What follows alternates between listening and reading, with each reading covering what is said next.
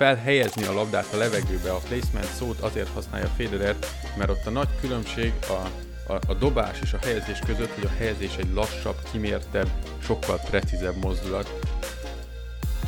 Sziasztok! Üdv újra itt a Regen Tennis Podcast csatornáján. Az én nevem Vörös György, és a mai napra egy olyan témát hoztam, ami egész biztos, hogy mindenkit érint és mindenkinek hasznos lesz, hiszen ez a téma nem más, mint az adogatás. Viszont mielőtt ebbe belekezdenék, azt mindenképpen szeretném elmondani, hogy mennyire hálás vagyok nektek, hogy itt vagytok, és hétről hétre visszatértek meghallgatni az újabb adásokat, ezzel fejlesztve a saját teniszeteket. Hogyha nem szeretnétek lemaradni a következő tartalmakról, és első kézből szeretnétek értesülni arról, hogyha kijön egy új adás, akkor ne felejtsetek el feliratkozni arra a platformra, ahol a legtöbbször hallgatjátok a, ezeket a podcasteket. Lehet ez akár a Spotify, vagy az Apple Podcast, egyéb más helyek, ahol éppen hallgatjátok. Hogyha rákattintotok a feliratkozásra, akkor biztosan értesülni fogtok a, a legújabb tartalmakról. Na de nem is húzom tovább az idődet, és szeretnék rátérni a fő témára. Gyakran szokták mondani, hogy az adogatás a legfontosabb ütés a teniszben. Most nem is azt szeretném eldönteni, hogy ez igaz vagy sem, de az egész biztos, hogyha akadozik az adogatásod teljesítménye, akkor nagy eséllyel vereség lesz a vége. Egyébként ezzel nagyjából meg is válaszoltam az alapfelvetést, hogy mennyire fontos ütés az adogatás. A mai podcastben technikai és gyakorlati tanácsokat egyaránt szeretnék veled megosztani, méghozzá 6 darab technikait és 3 darab gyakorlati tippet szeretnék még akkor is átadni, hogyha itt bemutatni nem tudom, de igyekszem a a lehető legjobb tudásom szerint elmagyarázni, ezek nem nehéz feladatok egyébként. Az első technikai tanács rögtön egy kérdésnek a megválaszolásával kezdődik. Gyorsabb kéz, több kontroll, vagy sem? Ez itt a kérdés igazából, mert sokan gondolják, hogy annál biztosabb lesz egy adogatás, minél lassabb, minél inkább vissza van fogva az ütőnek a, a gyorsasága, és már-már közelít a pöckölős mozdulathoz, az adogatás, akkor egészen biztos, hogy be fog menni. És persze óriásit nem tévednek ezek a játékosok, hiszen a, a kockázati faktor jóval alacsonyabb lesz akkor, hogyha egy kis pöckölős ütéssel váltunk, viszont ez nagyon támadható, ez erre a fajta ütésre nem nagyon lehet építeni. A megoldás az lenne, hogy mindenféleképpen a gyors ütőfej irányába kéne elindulni, és megpróbálni minél jobb vágott adogatást megtanulni. A vágott adogatásnak a lényege igazából az, hogy el van húzva a labdának az oldala. Tegyük fel mondjuk jobbkezes játékosként, a labdának a jobb oldalát célzod, és próbálod meg vékony találattal, de mégis gyors ütőfejjel megütni ezeket a labdákat. Nyilván balkezesként ez pont fordítva a labda bal oldalára érvényes, ez a vékony találat.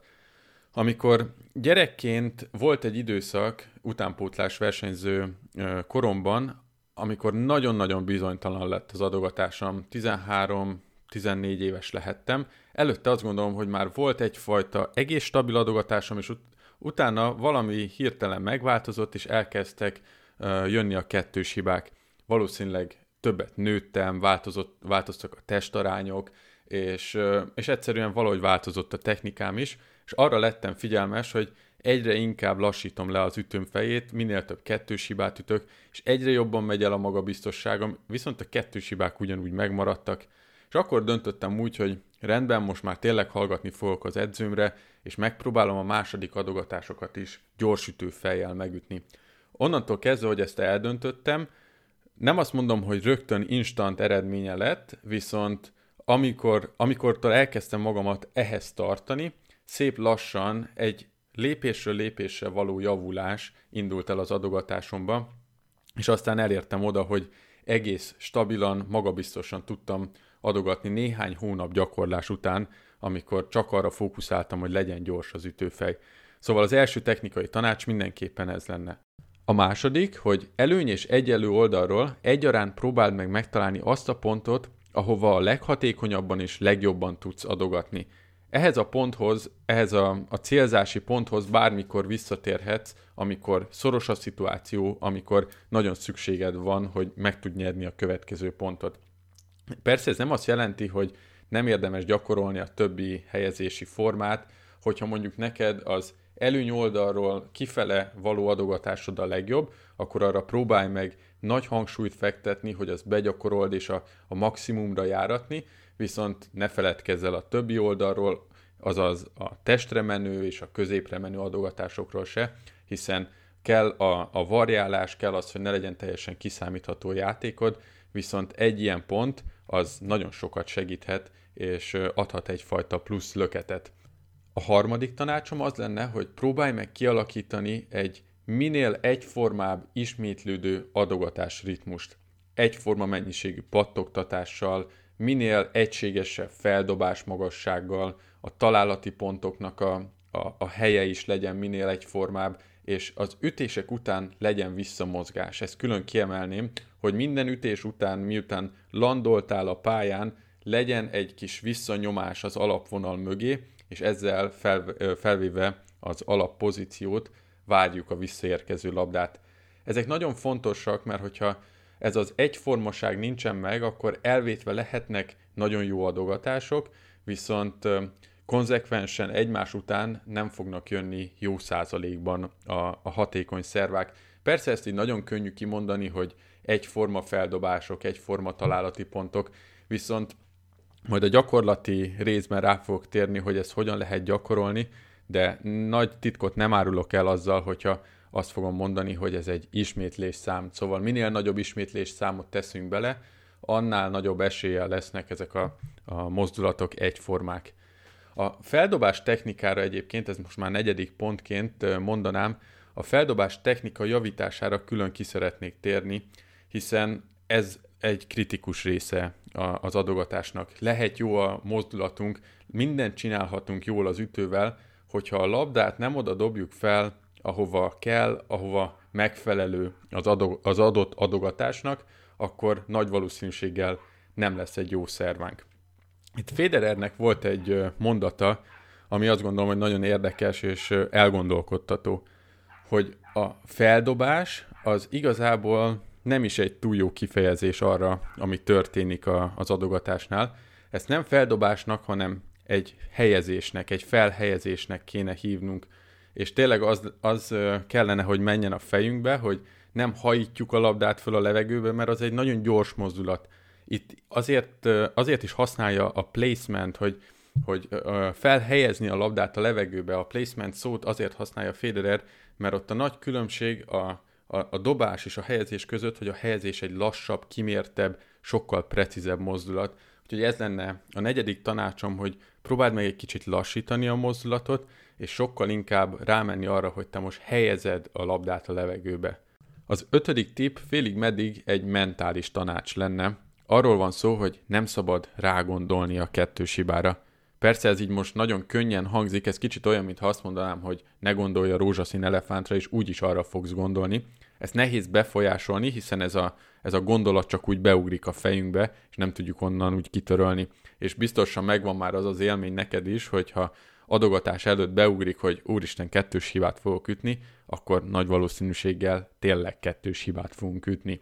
Milyenkor a megoldás? Persze erre garancia nincs, hogy ez minden egyes helyzetben működik, de azt tapasztaltam, hogy sokkal kisebb arányban lesz ilyen helyzetekből kettős hiba, hogyha egy pillanatra kiszállunk a mozdulatból. Mire is, mire is gondolok az alatt, hogy kiszállunk a mozdulatból, ugye mondjuk az első szervát elrontottuk, a legtöbbször mondjuk második adogatás előtt szokott bejönni ez a gondolat.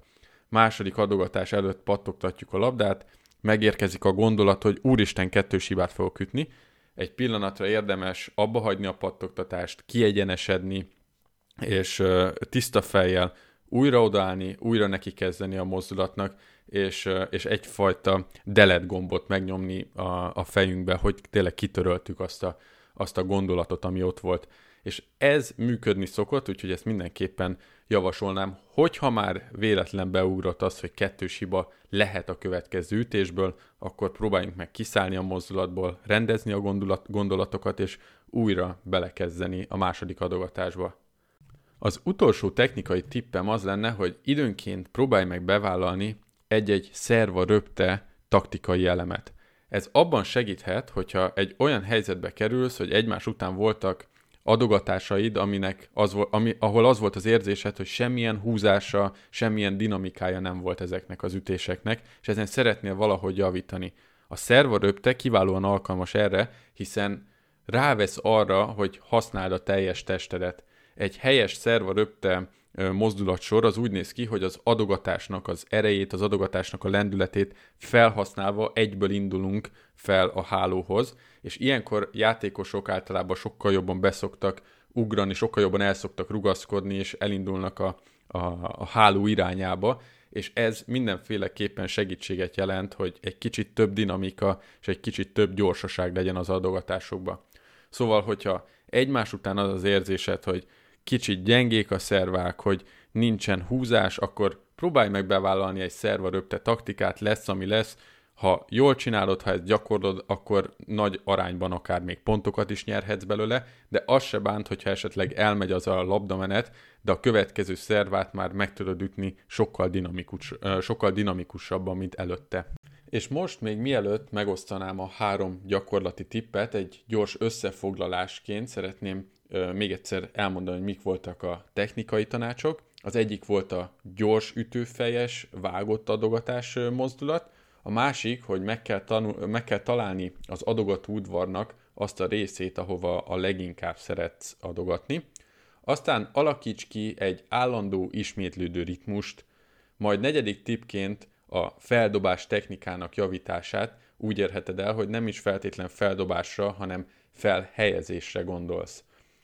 Ötödik tipként, hogy a kettős hibára való gondolás után mi a teendő, kicsit ki kell állni a mozdulatból, és nyomni egy képzeletbeli delete gombot fejbe, majd újra neki kezdeni a második adogatásnak. És a hatodik tip volt, hogy szerva röptét érdemes bevállalni többször, hogyha az az érzésed nem volt kellő dinamikája és kellő ereje az ütéseidnek. És akkor most érjünk át három gyakorlatra, amit, amit a teniszpályán igazából megvalósíthatsz, hogy jobb legyen az adogatásod, és stabilabb legyen. Az egyik ilyen a Step by Step Challenge. Ez úgy néz ki, hogy a hálótól indulva négy állomást állítasz fel magadnak. Az első állomás az nagyon közel a hálóhoz, körülbelül olyan két és fél, három méterre, mondjuk úgy inkább, hogy az adogató udvar közepére beteszed az első állomást, és onnan adogatsz egymás után hármat. Akkor léphetsz tovább a második szintre, hogyha az a három zsinórban bement egymás után. A második állomás az a T-vonalról van, ugyanez a, a challenge, három ütés zsinórba be kell ütni. A, utána T-vonal, alapvonal közé jön a harmadik állomás, szintén ugyanaz a kihívás, három darab ütés, és hogyha ez megvolt, akkor utána jön az alapvonal alapvonalról is meg kell próbálni hármat egymás után beütni. Ez most így egyszerűnek hangzik, hogy csak hármat, viszont zsinórba hármat nem olyan egyszerű megvalósítani, és nem két percbe fog telni a, a legtöbb mindenkinek ez a gyakorlat. Én nagyon szeretem, és mindenképpen tudom javasolni. A második feladat abban fog segíteni, hogyha nagyon sok hálót ütsz, akkor ezzel a gyakorlattal ezt tudod javítani egy térdelő helyzetbe kéne lemenni az alapvonalon, és térdelő helyzetből megpróbálni adogatni, hiszen ilyenkor rá vagy kényszerítve arra, hogy egy nagyobb ívet adja az ütésnek, ugyanúgy vágott adogatásokat érdemes ütni, kicsit ilyen vágottabb, pörgetett adogatás jellegű mozdulatokat, és mindenképpen ügyelni arra, hogy legyen egy felfele irányuló útja a labdának. Szóval miután eltaláltad a labdát, a labda induljon el felfele, és ívesen csapódjon le a túloldalon. Ezt, ez igazából nagyon jó rá tud venni arra, hogy meglegyen ez a fajta ívesebb szerva mozdulat, hiszen mondjuk egy második adogatás nem csapódhat le olyan meredeken lefele, hiszen abban óriási a, a rizikófaktor. Ilyen helyzetekben mindig ezt a vágottabb, pörgetettebb szervát érdemes alkalmazni. És a harmadik tip az egy nagyon egyszerű tip lesz. Csak és az ismétlés szám. Ismer, lehet, hogy már ismered a tízezer ismétléses szabályt, én ebben nagyon hiszek, hogy egy mozdulatot tízezerszer megismételve lehet eljutni arra a szintre, hogy már magabiztosan tudjunk hozzá nyúlni.